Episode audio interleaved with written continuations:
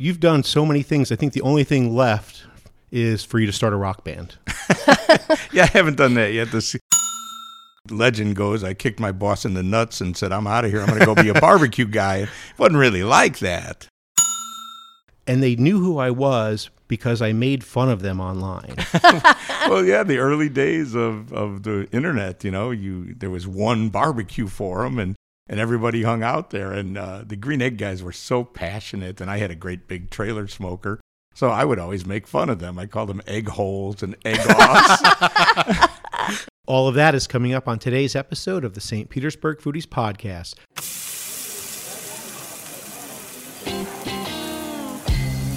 Coming to you from St. Petersburg, Florida, you're listening to the St. Petersburg Foodies Podcast, the show that's the authority on where to eat in St. Pete.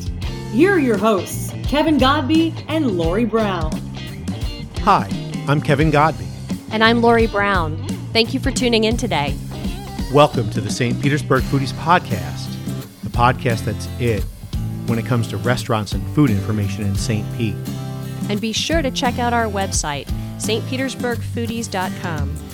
There you'll find great information, including restaurant reviews, the largest St. Pete happy hour list ever created and kept updated, and information on the newest restaurants in town. We are locals that live in downtown St. Pete, and we've been eating our way through this town for years, so you don't have to. But you should. We have a new episode every Tuesday. Just hit the subscribe button, and new episodes will automatically download, and then you can listen to them anytime you want, like on your morning jog or commute to work. Today's show is all about barbecue. Kevin and I will start off with Barbecue 101 and discuss what barbecue is and isn't. Staying on theme, our featured interview is with the Dr. Barbecue, Mr. Ray Lampe. He's waiting in the big green egg room right now.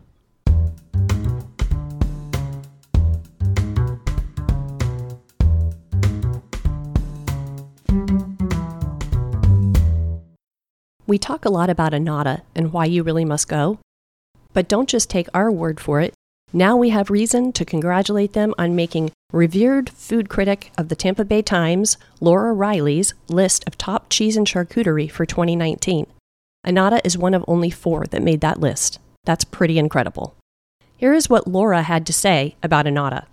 Before I ditched anonymity as a food critic, I declined to be Facebook friends with chefs, restaurateurs, and readers. I tell you this because I now realize what I was missing.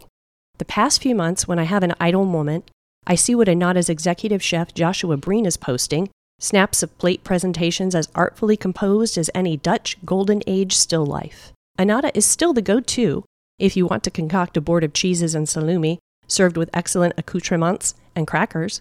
But don't neglect the rest of the menu, from really lively salads, a good bowl of mussels with melted leeks, and a winey buttery broth to the daily fish special that seems to be one of Breen's chief social media muses. This is what we have been saying all along, so I will say it again. Thank you, Laura, and you really must go to Annata. Annata Restaurant and Wine Bar is located at 300 Beach Drive in downtown St. Petersburg. They open every day at 4 p.m.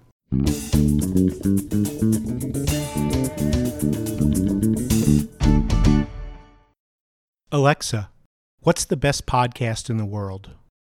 The St. Petersburg Foodies podcast is the best in the world. So today's episode is all about barbecue. There, there's many things about barbecue that people don't really understand. For example, one of the most common things, and, and I think maybe we've even been guilty of this at some point in our lives, Yes. when somebody is going to go cook some meat on their grill, They call it barbecue. yeah, it's, it's not, not. not barbecue. Barbecue is indirect heat with smoke. Right. So for barbecue, there are just three ingredients to make it barbecue meat, wood smoke, and then whatever your sauce or seasoning is. Right. So the most widely used meat in, in most barbecue is pork, particularly pork ribs, and also the pork shoulder for pulled pork. Mm-hmm. Hot smoking is where the meat is cooked with a wood fire over indirect heat at temperatures between 120 and 180 Fahrenheit. The long, slow cooking process takes hours, as many as 18, and leaves the meat tender and juicy. That's hence the saying low and slow. Mm-hmm. The second ingredient in barbecue is the wood used to smoke the meat. So different woods impart different flavors. So the regional availability of the various woods for, for smoking influences the taste of the region's barbecue. Stronger flavored woods are used for pork and beef, while lighter flavored woods are used for fish and poultry. So smoking the meat is key, as otherwise cooking meat over an open flame is simply grilling meat, whereas barbecue is the actual process of smoking it. Right. And get this the last, and in many cases optional, ingredient is the barbecue sauce. Right. There, and there's no constants, with sauces running the gamut from clear peppered vinegars to thick sweet tomato and molasses sauces to mustard based barbecue sauces, uh, with themselves range from mild to painfully spicy. And the sauce could be used for, for a marinade before cooking, Mm-hmm. or it can be applied during cooking or after cooking Or both. or used as a table sauce right or both Mhm. and then an alternate form of barbecue sauce is the dry rub which is a mixture of salt and spices applied to the meat before cooking Right. Interesting because I think when uh, we were growing up, uh, we were used to barbecue from probably a lot of chain restaurants, and really it wasn't barbecue. They just cooked the ribs somewhere and slathered some sauce on them and sent Yeah. them out. yeah and i think a lot of people think that you can take any food that was cooked in any way and just put some barbecue sauce on it like as a condiment like you Mhm. put, maybe put ketchup and and now it's magically barbecue but it's not Right. And then there's all the different types or styles of barbecuing, which there are a ton, way more than anyone thinks, because there's there's the main types that you may have heard of, you know, like Carolina, Kansas City, Texas. But then, but then they all have their own sub regions or subsets of that. So Right. it just goes on and on and on forever. So the main regions for barbecue, there's Carolinas, Mm-hmm. but there's different types in there. Kansas City, Texas. Those are the most well. Oh, Memphis also are the most well known. But even in the Carolinas, you have North Carolina barbecue is different than South Carolina barbecue, hmm and but then there's even Eastern and Western North Carolina Right. and South Carolina. It's interesting how Texas and the Carolinas, their barbecue is named after the actual state, but then Memphis and Kansas City is named after a city in a state. Right. So in Carolina barbecue is usually pork, served pulled, shredded, or chopped, sometimes sliced. It may also be rubbed uh, with a spice mixture before smoking and mopped with a spice and vinegar liquid during smoking. And it's probably the oldest form of American barbecue. And the wood used is usually a hardwood such as oak or hickory. That's another thing too. It's not just the spices and the seasonings, Right. even the wood.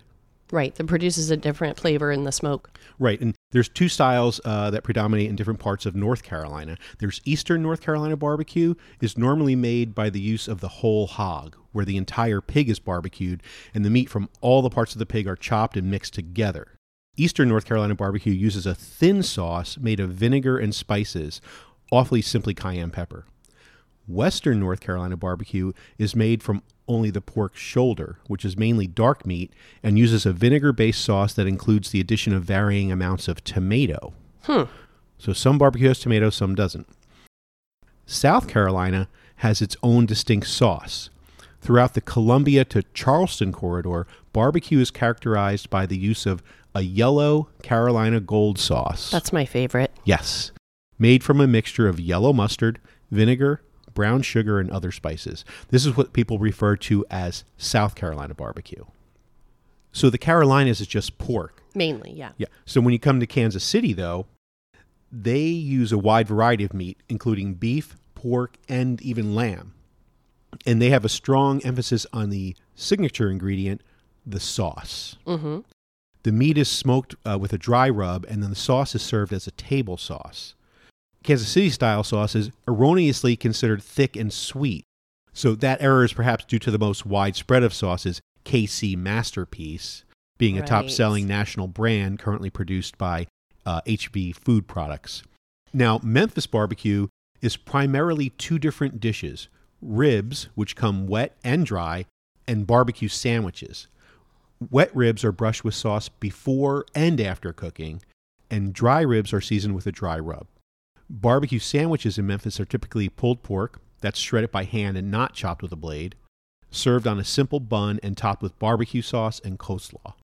Of note is the willingness of Memphians to put this pulled pork on many non traditional dishes such as salads, baked potatoes, spaghetti, pizza, or nachos. Spaghetti. That's nacho spaghetti. Yeah, right. Now, coming to Texas, there are four generally recognized regional styles of barbecue in Texas East Texas style, which is essentially southern barbecue and is also found in many urban areas. Central Texas meat market style, which origina- originated in the butcher shops of German and Czech immigrants. West Texas cowboy style, which involves direct cooking over mesquite and uses goat and mutton as well as beef. Hmm. And South Texas barbacoa, in which the head of a cow is cooked, originally underground. Other regions, there's there's Virginia style barbecue, there's Alabama, there's there's even California, Right. and there's Hawaiian barbecue also. Is that kind of how the luau originated, or is that You know, I, I I think I don't have that info, but I'm gonna say yeah. Right. Let's just go with that. But it seems like the luau, they're not actually, it's not indirect heat. Aren't they cooking the whole pig and on a, on a I've never been to one, no, so no, I don't know. No, it's underground. It is? Okay. Mhm. I've never been to Hawaii. Hint. There's also Kentucky style barbecue, uh, where they use mutton as their meat of choice for the pitmasters, and they use a Worcestershire based sauce, often referred to as dip. And in the central part of Kentucky, shoulder is the choice meat. There's also St. Louis style barbecue, where they it's mostly pork dishes, and then there's also Chicago. Uh, rib tips are very popular there Mm-hmm. And it- could go on and on. We could we could do like five shows on barbecue and Right. still not be done. So we'll be done now, and we'll bring in Doctor Barbecue and get into some fun, interesting stories.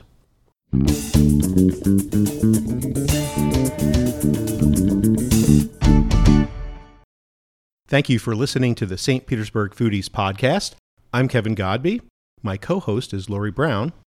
And as you know, we're all about local St. Pete food and restaurant goings on, but today we have our first nationally, and I think maybe even internationally known guest. Ray Lampe is a barbecue Hall of Famer and a chef also outside the barbecue area. I think some people that might not know that. He is the author of around 10 books. We'll get into that, cookbooks and others. He is a TV personality that has been a contestant and a judge on several food contest shows. You can find him on TV also on HSN. Please welcome Ray, Dr. Barbecue Lampe. Hey guys, good Hey. to see you. Welcome. Thanks for coming. Very exciting to be doing this right in the middle of downtown St. Pete. Yeah, and you've you've done so many things. I think the only thing left is for you to start a rock band. Yeah, I haven't done that yet. This that would be rough because my skills are low in that. Or you could join ZZ Top. Uh, yeah, I could I could maybe just dance. Of course, those skills are low too. Yeah, mine are pretty low there too. But you're you're already a rock star in the food world. Well, it's been exciting, man. You know, I'm a lucky guy. I just, you know, yeah, I gotten to do everything over the years. You kind of had a dream, and I guess kind of made it come true, didn't you? You know, it- it sure looks like that now, but that doesn't include all the times that weren't so good, you know. Right. And now it looks like, uh, you know, now that the the legend goes, I kicked my boss in the nuts and said, "I'm out of here. I'm going to go be a barbecue guy." It wasn't really like that. Right. It was more like, uh, you know, hey, you don't have this job anymore, so you got to go find something new to do. Right. Right. I, you know, I, I read different interviews and articles about you online. And then I also was reading uh, one of the books, the, the Big Green Egg. Mhm. And the version of the story in there is really actually my favorite one. And that's how I actually, I think I, I understood everything the best.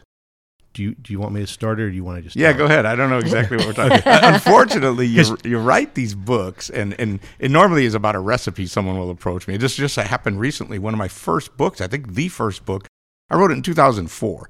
And it takes two years to write it. So, I, in theory, I might have wrote that recipe in 2002. And I Right. haven't ta- thought about it since 2003. And Right. someone asked me about that recipe the other day. I was like, I honestly don't know. You These are projects that you do and you finish them. I mean, it's emblazoned in history. When you buy a book, you think this is the guy's life, but after nine of them, they, honestly, so, so give me a little help with the start Yeah, of the sure. Yeah. story. Yeah. Yeah. So you were uh, working or running, I'm not sure, but the, the family trucking company in Chicago, but you were also doing some barbecuing at the time. You were doing Right. some yeah. It was competitions. just my hobby, right? but you wanted to figure out how to make barbecuing to make your what you love to do the way you make a living Right. Yep. and at some point and you can fill in any blanks or whatever corrections. You you moved down to Florida. I think it was Lakeland first, and then St. Pete. That's true. And one of your friends said, you know, you had tried some things. The book doesn't say what, but you tried some endeavors Pretty much everything. that that didn't didn't quite work out to where you were, could make a living. And then one of your friends said, "Well, what you should do is see if you can get a grill company to sp- sponsor you, or you be like their their what official chef at trade Spokesman. shows, spokesman, yeah, spokesman, spokes spokes chef. Smoke chef is the term we use. That's Yeah. right. And So was- so you did get a company to take you on to do that, and you were at a trade show, and nearby was the Green Egg people. Yeah. And this is funny in, in the intro to the book, The Big Green Egg, you said, and they knew who I was because I made fun of them online. well, yeah, the early days of, of the internet, you know, you there was one barbecue forum and, and everybody hung out there. And uh, the Green Egg guys were so passionate, and I had a great big trailer smoker. So I would always make fun of them. I called them egg holes and egg offs. Uh, my my a good friend of mine now, Chris Capell, who has Dizzy Pig. Uh, Dizzy Pig Barbecue is a, a seasoning company, and, and we're good friends now. And he was one of the guys I was taunting and he said he had gone to Egg Fest or some egg event, and I said, "How many other egg holes were there?" And he, he always tells the story. That was the first thing I ever said to him, and 15 years later, we're good friends. That's But, funny. Yeah, I just thought that was kind of funny how how passionate they were, and now I am one of them. You- right. Yeah. You ended up with them. Well, it, it continues on. You're a spoke chef. well, wasn't it that, that they actually brought you over some food? You were next to them. Yeah, at a- at that's a- right. Yeah, they brought Right. you some food. and you- Brian, one of their guys from Canada, was there. And he brought me over a chicken wing, and like I said, they were just kind of messing with me too at the time. Mm-hmm. But I recently, I got to get that picture back out. I was going through a lot of old archive stuff for the restaurant, and I found a picture of me cooking in the Napoleon. Napoleon Grills was the company. Me in cooking in their booth, and in the background is a big green egg director chair because they literally were right next to me. That was the day. That's so awesome. funny. Yeah, and then after you are with them, it's you didn't just like show up and cook stuff. You actually had some ideas, and there was another event where, or, or I think it was a, a competition, and you decided to leave the smoker at home, and you're going to make all of your stuff on green eggs. I think you used three to make all your stuff for the competition, but you told them have the local dealer show up, and he came with like ten Yeah. and and and and all the other guys are looking at you like, what the heck is he doing with these green eggs? And then you and nobody's buying them, Yep. but then you won Yep. and they sold out. That's right. If you if you walk up the stairs uh, right behind the hostess stand at the restaurant, there's a baseball bat in that cabinet, and you can't really see what's going on with it. That is the trophy Right. because we were right outside of Kentucky, uh, right outside Louisville in How Kentucky, cool.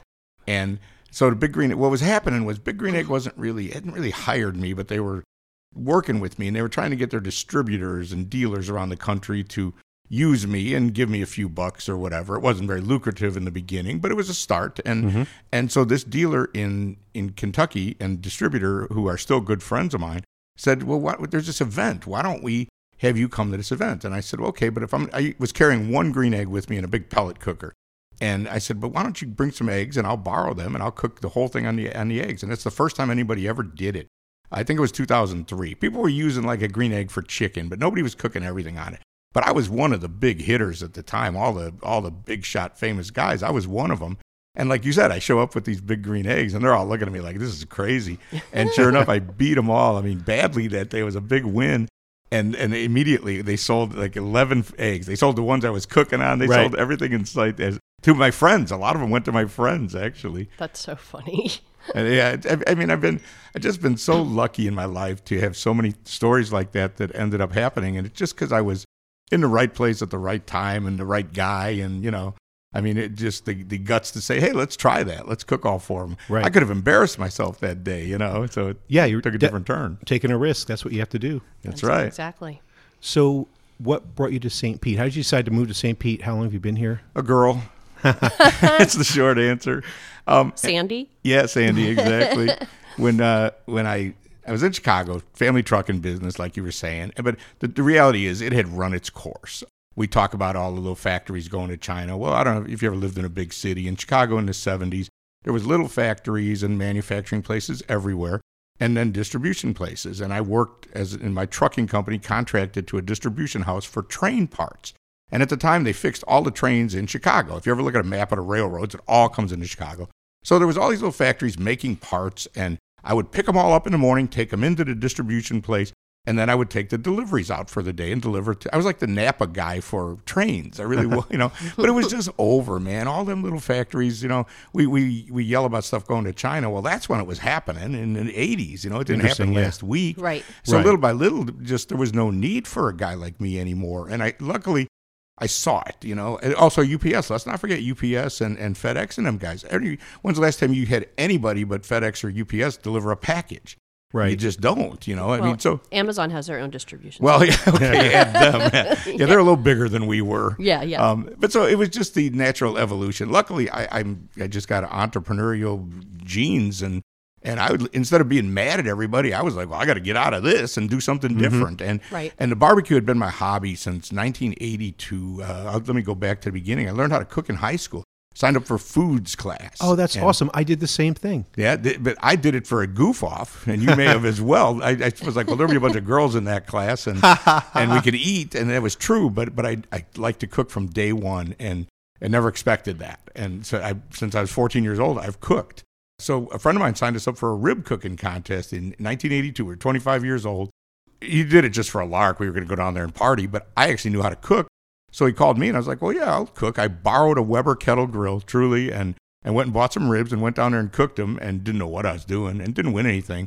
But I- I'd found my calling, man. It was, you know, instead of instead of cooking something in the kitchen, I was out cooking in the parking lot with a cooler of beer and a bunch of other guys and fire and danger and mm-hmm. pieces of meat and I had to get my friend to build me a big smoker out of steel and you know, so this was like the perfect thing for me and I just been it's been my life's obsession ever since but it was my hobby for years. So when we talk about the barbecue competition thing, I'm really one of the original guys. I mean, I go back to the beginning. There's a wave that's older than me before me. You never heard of them. It was the ab- absolute roots of the thing. Um, I got in way early, and, and it's just been my life's literally my life's obsession. I don't, I've been thinking about that recently because I'll be 62 this year. I look back, and so at 62, you can start saying what your life's work has been, and this has been my life's work. Just, but I, I say work, but it's really just an obsession with it. Um, So, so it just always it's, it's stayed not work with when me. you love it, right? Yeah, but but truthfully, the, the trucking business was good. So I really planned to retire at 55 and travel around cooking these contests as a hobby, you know. But all of a sudden, it went bad at 43, and I had to figure out a plan B. Aha. So so it was really never intended to be, you know. what- It wasn't like I had this dream to make it my business. Truly, it was the only other thing I knew how to do, and I was like, well, I better do this. Now, I knew I couldn't do it in Chicago. Obvious thing to do was open a restaurant. I had a nest egg. I had had a good career, but I was 43. I couldn't retire. So I, I could have opened a restaurant in Chicago, but I was I knew better. I just knew the risk was so high that if I blew it, then I was going to be 45 and broke, and I didn't want to do that. So I had to be a little more conservative, which is not my style for sure. so I bought a food. I was the original food truck guy. I bought a 20 Oh, foot wow. trailer with a smoker in it and a kitchen and licensed. And and I was like, well, I can't stay in Chicago and do this, so I got to go. The only place I really knew to go was Lakeland, Florida, because I would come every year for Pig Fest. So I knew some people, and I, I was like, well, they like barbecue and they're redneck enough that I could probably do this on the side of the road somewhere. So I'm moving there. I, I'm telling you, that's exactly the story. So I did. So that's how you came up with Lakeland as a destination. Yeah, because I knew a couple people there, not enough to really. Well, actually, the guy that, that we were talking about earlier that pushed me to try to figure out how to work for a grill company was there. But I didn't have, I, I had nowhere else to go, and I knew more people there than anywhere else. And like I said, I, I and it, in retrospect, it's really smart because the obvious thing for a 43 year old guy from Chicago to do would have been move to Clearwater, you know, and have some Right. fun. But but I would have I would have been out of money in no time. In Lakeland, I was able to live cheap and really kind of get my life refigured out uh, because the food truck thing didn't work for me. I, I'm sorry, I'm just not a huge fan of that that business. It looks like an easy way to, to get into a business, but you know, look around on Craigslist. There's a lot of them for sale, man. It's a rough go. Mm-hmm. it's, I'm- it, it's a lot of work. I can imagine, yeah. yeah, so that didn't work for me at all, and that's when I moved on from there. And then St. Pete. yeah, St. Pete. So I'm in Lakeland, and things are going pretty good. I'm, I had gotten a couple book deals by then, and I was doing a lot of good stuff. And I just didn't, you know, I'm a guy, so I lived in the same redneck duplex I'd been living in for 10 years. I just didn't even think about moving, you know, it just didn't matter to me. And uh, I met Sandy, uh, who is a St. Pete native. And Sandy had, uh, her, we live in a house now her dad built when she was being going to be born. He went to Wow. build a house for his family. And she moved away and had a, a family or a marriage and, and, you know, a different life. Ended up moving back to take care of her mom and ended up with the house and got it remodeled and just wasn't going to leave anywhere. And so she's not moving. Sandy's not going anywhere. And I always joke that, you know, I'm, if you're going to be stuck somewhere, St. Pete right now is not a bad place to be It's stuck. not a bad place. So to be. I, I'm not I'm not bad, mad about that at all. I love Lakeland. I had a lot of fun living there, but I moved here to be with Sandy, and a lot of good stuff has happened since I've been here. So I'm not going anywhere. Let's take a quick break and then we're going to come back and ask you a couple more questions like how did you meet Sandy? We'll be That's a right good back. one. We'll be right back. When you think of engine number nine, what do you typically think of, Kevin? Amazing burgers. Yes, very creative, very inventive, kick ass burgers. But they also have a great New Orleans inspired other half of the menu. Remember the gumbo I had recently? Ooh, that was really good and nice and spicy. I was surprised you finished it. I know. The roux is just so flavorful and delicious. Besides the gumbo, they also have jambalaya, a few sriracha dishes, and the hot dogs are awesome. And you can't forget the best fried pickles in town, and I am talking pickle spears. Yeah, I've seen you eat those pickles for your whole meal. Yeah, for my birthday once, remember? But what we're trying to say is check out engine number nine for your favorite burger and so much more. Yes, you will love Engine Number 9. They're in downtown St. Pete on the corner of First Ave North and MLK. And try the Black Flag Burger and the Chili Dog. You can thank me later. Engine, engine number nine, going down the railroad line. We are back with the St. Petersburg Foodies podcast. We're talking to Ray Lampe, also known as Dr. Barbecue. And we were talking about Sandy. She brought you to St. Pete. So, uh, how and when did you guys meet? Yes, Andy Graham. She, uh, a native of St. Pete, a friend of mine who's a barbecue judge, is lives over in Tampa. Grew up in Ybor City. So every Christmas he has uh, Noche Buena, which is Christmas Eve for Spanish people, and then the following weekend he has Cracker Noche Buena, where he invites all his non-Spanish friends and makes us a traditional Spanish dinner. So it's really great. And uh, and so I was invited, and Sandy was invited, and they claimed to this day they were not trying to fix us up and didn't think we would be, you know, not necessarily had thought we would be a good fit. But it kind of was. We kind of hit it off from right there, off right off the bat, and that was ten years ago. So. Love at first bite. Yeah, yeah, exactly. Over a nice meal of Spanish food. So yeah, and we've just been together ever since. It was just a great fit for both of us. We're both in the right spot in our life to jump in with somebody and you know have a partner for the rest of your life, and that's where we are. That That's sounds, great. Sounds like our story. A little So- bit. Are, are you guys married? No, we'll get married one of these days. Um, we're engaged for years. It's it's a you get old. It's a business decision. Yes. you know it really is. So when the time's right, we will. She's talking about it lately, and I'm fine with it. I'll get married anytime. I don't care. Yeah, we're, we're not married either. Uh, We're not, not planning on it.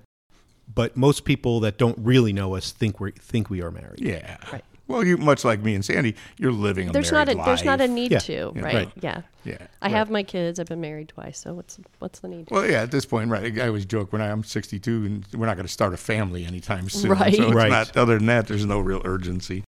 So, with all of the reading and research I did, I couldn't find the answer to this question. When did you, when did the name Dr. Barbecue come into the picture? Well, unfortunately, I'm surprised you couldn't find it because there's plenty. You've been asked like a million times, right? Yeah, unfortunately, it's a it's just not a great story. Uh, so, barbecue contest I started in 1982 was my hobby. In 1991, I found the Kansas City Barbecue Society where it be, now I, it was really I had found that you know you got to remember it was 1991. I had to get a literally the newspaper delivered once a month from them to get the news. I, I, Right. there was no you know we didn't have the internet or pick up the, pho- the phone and call somebody. Right. Mm-hmm. And so I found the Kansas City Barbecue Society, which now to this day is the big sanctioning body globally, really now. And so now I was going to regular contests. There wasn't that many back then, but so I needed something. I had a smoker and I needed a van or something to haul this stuff around. And business was good, so I bought a new van, a, a Astro van, and I got a smoker rig so I could hang my smoker on the back. And Illinois just started allowing vanity license plates uh, beyond like three letters. So in, you literally took the postcard thing, filled out your three choices, and mailed it in, and hoped for the best. And I really don't know what my three choices were. I don't think Dr. Barbecue was even my first choice. It might have been, but probably Barbecue Guy, Mister Barbecue, Barbecue King, uh, Barbecue Man. I don't know. I really don't remember.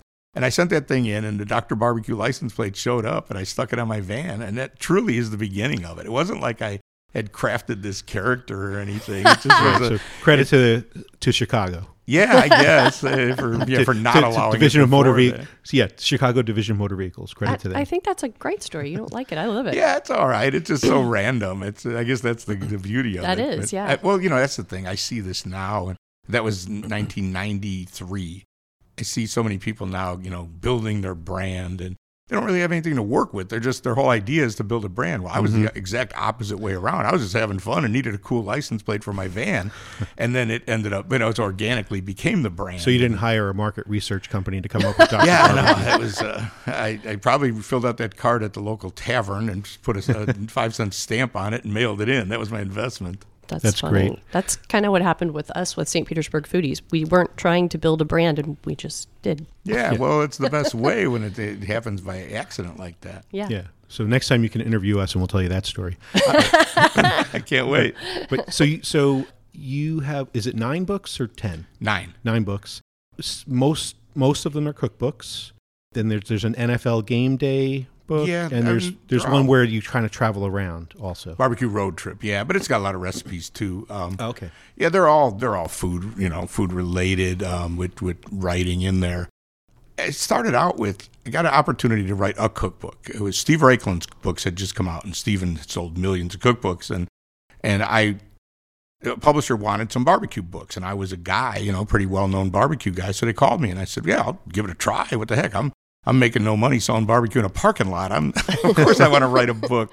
And I asked them later. I said, "Why? Why'd you call me?" And they said, "Well, you're an expert on this subject." And I said, well, "I never even thought about that, honestly." That's pretty cool. Yeah. So I wrote three barbecue books, and then we were like, "Well, gee, this is over. You know, how many more barbecue books could you write?" And so my agent, I got a good literary agent in New York that just someone handed to me, and he said, "Well, what about a tailgating book?" And I said, "Yeah, okay." And he said, "How about if I?"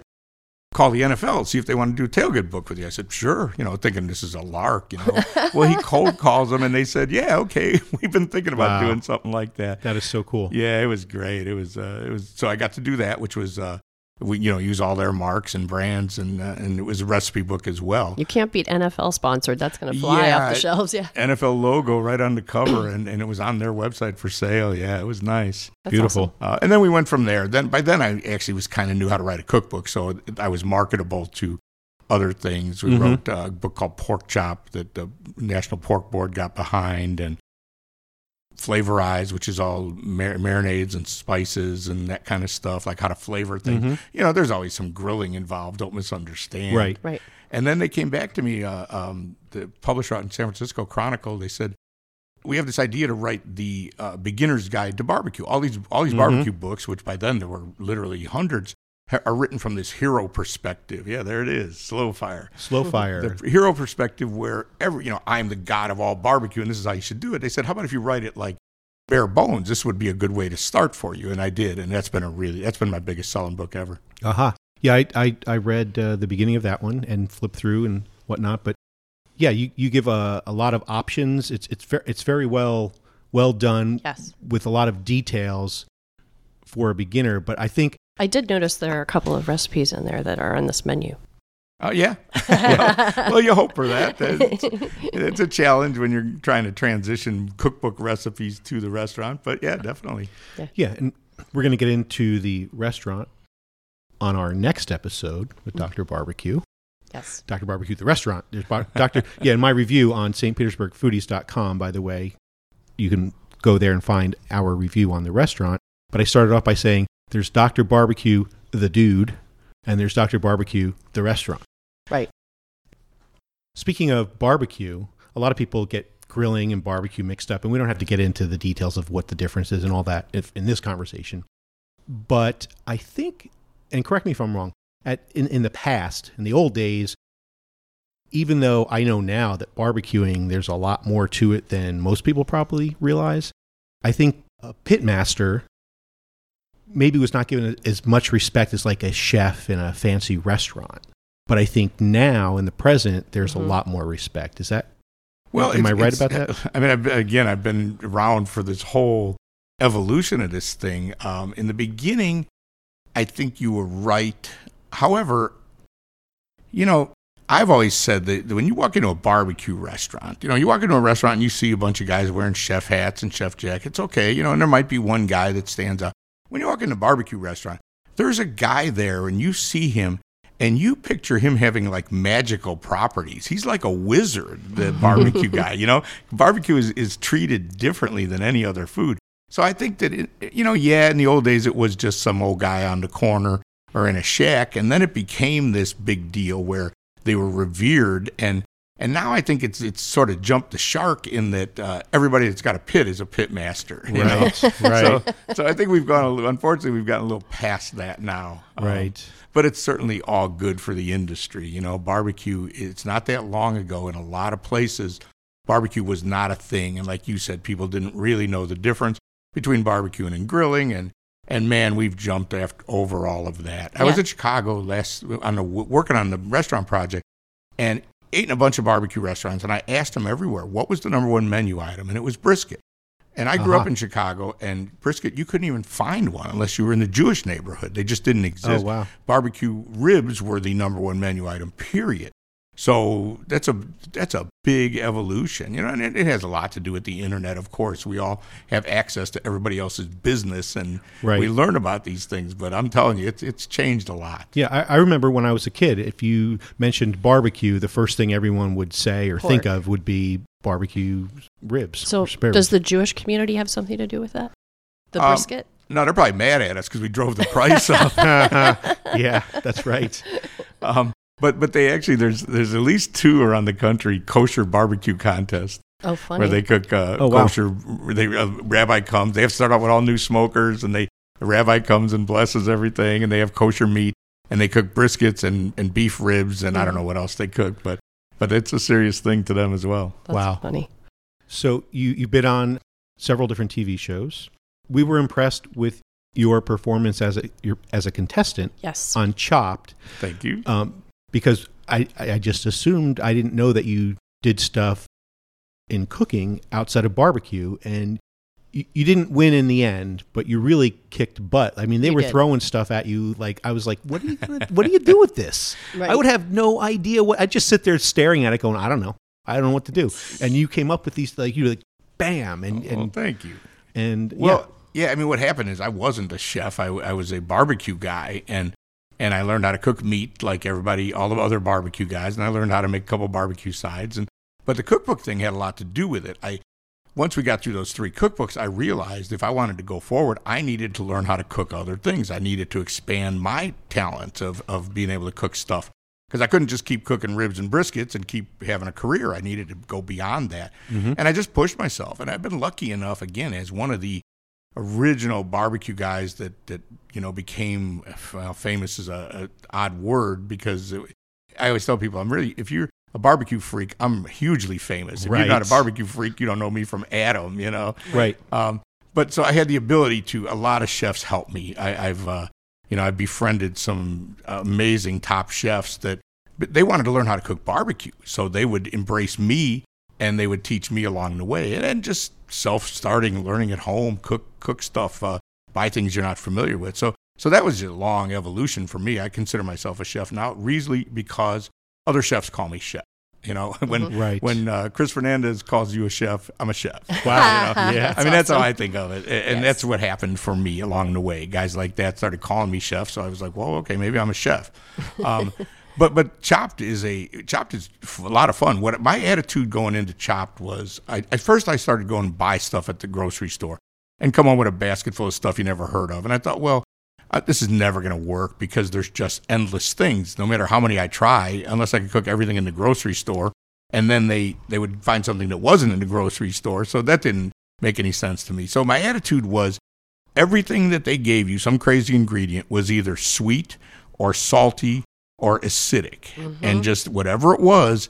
So I'll give you an example. The the dessert I made with the peaches. Well, they give us these peaches and black olives. Okay. And, and the peaches weren't totally ripe. If They I were hard as rocks. Yeah. They were white peaches. They were hard as rocks. And so I was like, okay, I got to cook these and do something with them. So I started to make a, a like a, a compote. And I had the black olives, and I thought, well, this thing's awful salty. It could use something a little earthy and, Mm-hmm. and salty. So I threw the olives in there with it, and it worked out pretty good. Um, and that's how, in my mind, and I, I talked to a lot of my friends that are going to go on Chopped, and I tell them the same thing. When you're looking at some goofy ingredient, it's taste it. It's either salty or sweet or acidic, and you're going to need all those things. Yes. So work it in. Right. That's pretty cool. And then you became a judge. Yeah, that was the coolest gig. That, that's great. Well, I just known all them people forever. You know, it, it just been around. So when they're looking for somebody different, and I got the silly beard, and I used to have the cool flat top. It's kind of fading. it's, it's not there anymore. But but I, you know, I just I, I'm I, I, in the barbecue world. I'm a pretty iconic figure. So so I'm lucky enough to make, and I've, I've made friends of all the years. You know, the girl that cast Chop is a friend of mine. I've known her for 10 years at least, just socially in New York and stuff. Mm-hmm. So I'm lucky enough to always be on these people's radar. And unfortunately, now there's so many more of us that I don't get quite as many calls as I used to, but I still do. so, anyway, ju- judging Chop, though, so I, I didn't know, how- I'd never done that, but I'm not scared of that. I've judged a bunch of barbecue shows. Here's the cool part Chop takes eight, nine, ten hours to shoot they the cooking when they say 20 minutes go it's 20 minutes so there's 20 30 and 30 there's an hour and 20 minutes of actual cooking and then maybe about the same of judging well the whole rest of the day i'm sitting there at that table with ted allen and Aaron sanchez and alex garnacelli and the whole day and, and 90% of it is us just sitting around bsing And so it's a That's great, great. now i knew ted casually and i knew Aaron we used to have the same agent but I didn't know Alex, and and so I mean, but what a treat to sit around with the three of them for the whole day, and that's Right. really what happens. Um, How fun. That's, That's the best cool. part. Yeah, the part you didn't see was the coolest part. Right. Right. That's awesome. So we're going to wrap up and have you back next week and we talk yeah. about the restaurant. So Dr. Barbecue, drbbq.com is the website for Ray Lampe. And on there you will find a ton of recipes. You can see all the books and buy any of the books. Uh, there is also when you're on HSN, I think the schedule's on there for HSN. Yeah, I haven't done anything with them lately, but they keep Okay. talking about some things. And there are also there's even uh, video courses on cooking. Is that correct? Yeah, there's everything. I again, if you hang around long enough, uh, what what I think you're referring to though, it's not actually on my website. Is Craftsy, uh, which is the where you have these long form classes that you sign up for, Mhm. and I did their barbecue class as Okay. well. But yeah, there's a bunch of videos that I've done with Big Green Egg and other people over the years, and actually some TV stuff too. And something that we do with uh, most of the chefs is we end with a lightning round. So they're like quick either or questions with quick answers. All right, I'm ready. Okay, so this is this is the barbecue lightning round. Okay, good. Brisket or ribs? Depends on the day. They're like children. right. Wet or dry? Dry always. Okay. Vinegar or tomato? Uh, vinegar. Okay. Uh, regarding wings, the drumette or wingette? Uh, wingette. Flapper. Okay, you're on Lori's side Yeah. on that one. Buffalo or sriracha? Buffalo. Bacon or sausage? Bacon. That's not even close. I like sausage and all, but it's not bacon. And coleslaw or potato salad? Uh, I'll pass. Just give me the meat. Thanks, Ray. Ray, Thanks, thanks so much. My pleasure. We'll be right back.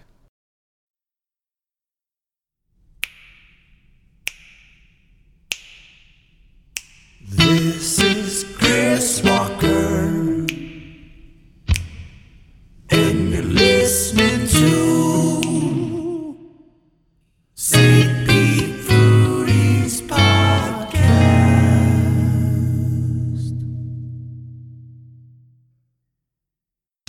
We were invited to Altamare's Friends and Family event prior to the opening. What a gorgeous interior. It feels elegant and airy with a coastal feel. We got to try some delectable dishes such as the egg, the Hawaiian ahi and tuna foie, which is done Tataki style, and the crispy hamachi collar. What did you think of those, Kevin? It was excellent. It looks a little uh, odd at first, but don't let that scare you. looks like a fishtail. It's not. It's the collar, and it's actually super juicy and tender. After this preview, we simply can't wait for our next visit to Altamare Fish Bar. So get yourselves to Altamare today for a taste of the deep sea. Altamare Fish Bar is located at 300 Beach Drive in downtown St. Petersburg. They open every day at 4 p.m.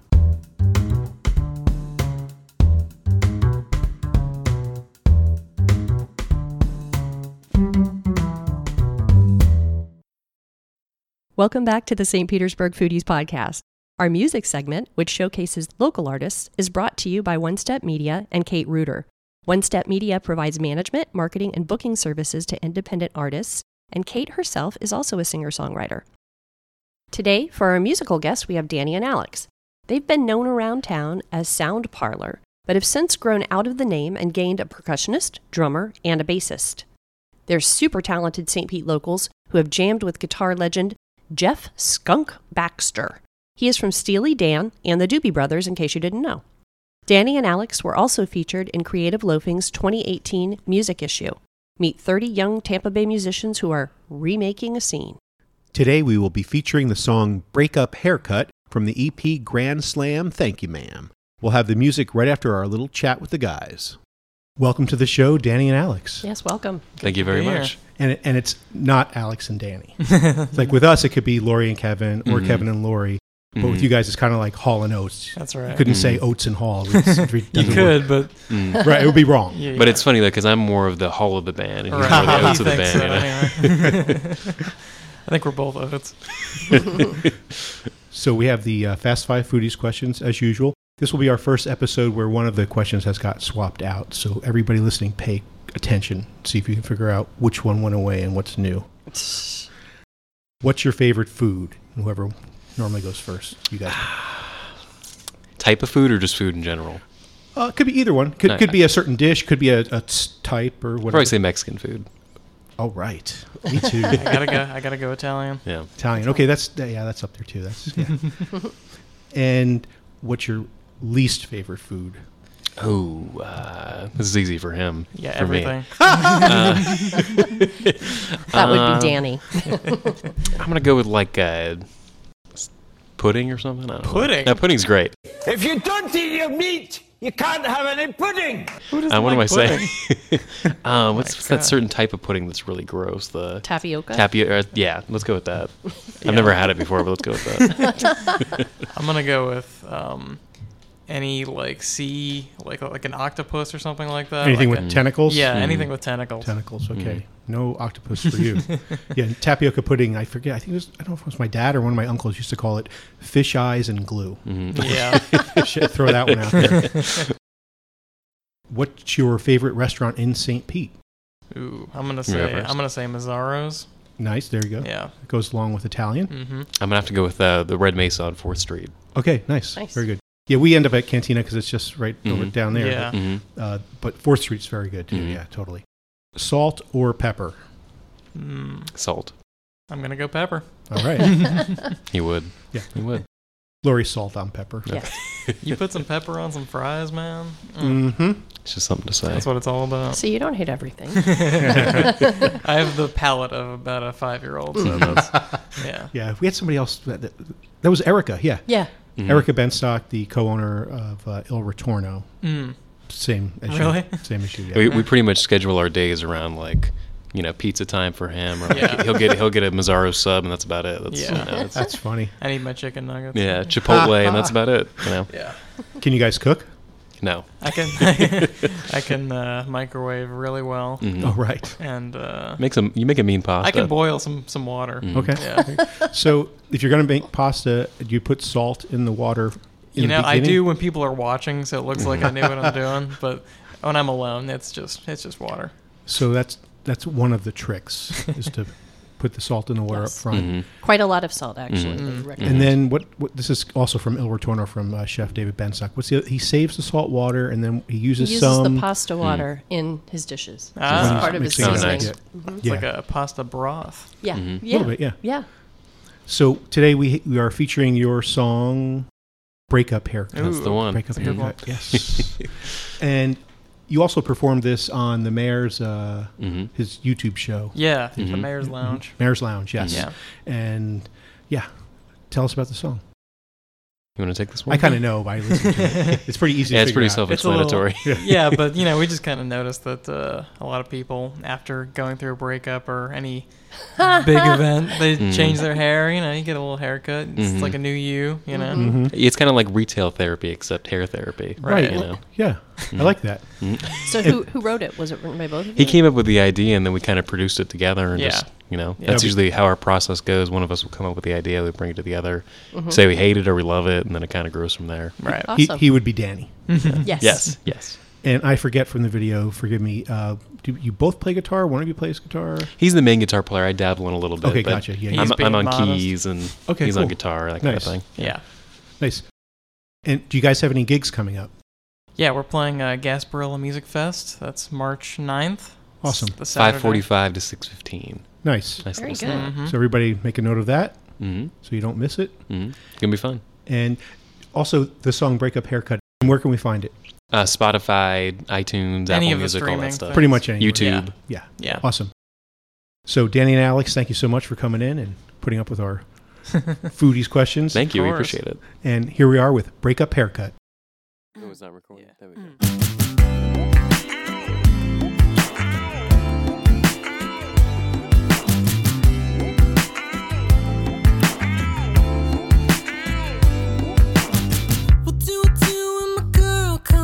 at she just wanted to talk. But I could tell through the phone, I know that she's been crying. Said we should go for But I know what she wants to say. There's something don't taste the same to her anymore. And all that's left to do is get a breakup haircut. I'll get a fade for Jade and a fro for Zoe. Trim for Kim and a short for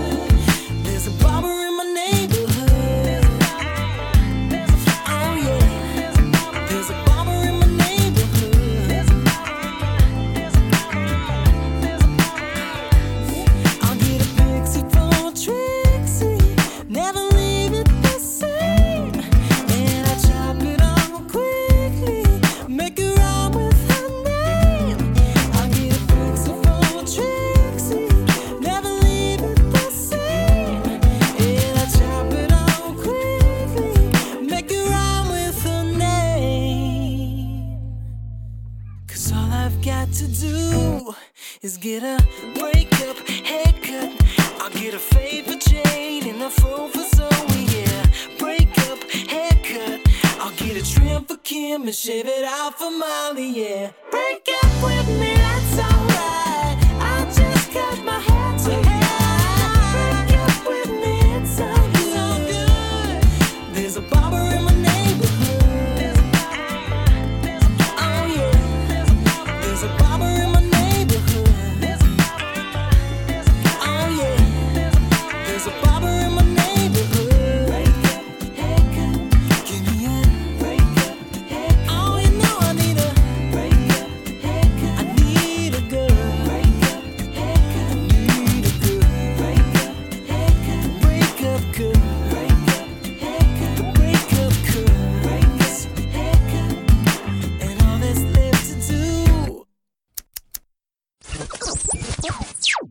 On last week's show, we had Rachel Bennett from the library, which is formerly named the Peabody. If you want to know why, go back and listen to episode 24.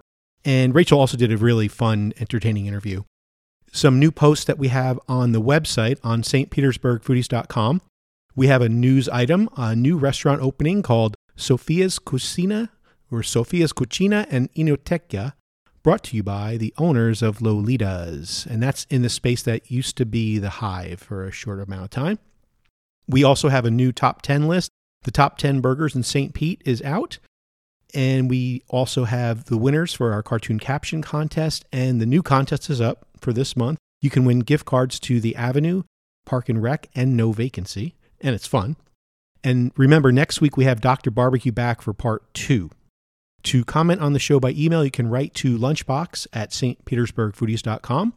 You can find us on Apple Podcasts, Google Podcasts, Spotify, Stitcher, TuneIn, and Player FM, amongst many others. If you happen to have a voice activated home assistant, you can play us on Apple HomePod, Amazon Echo, and Google Home.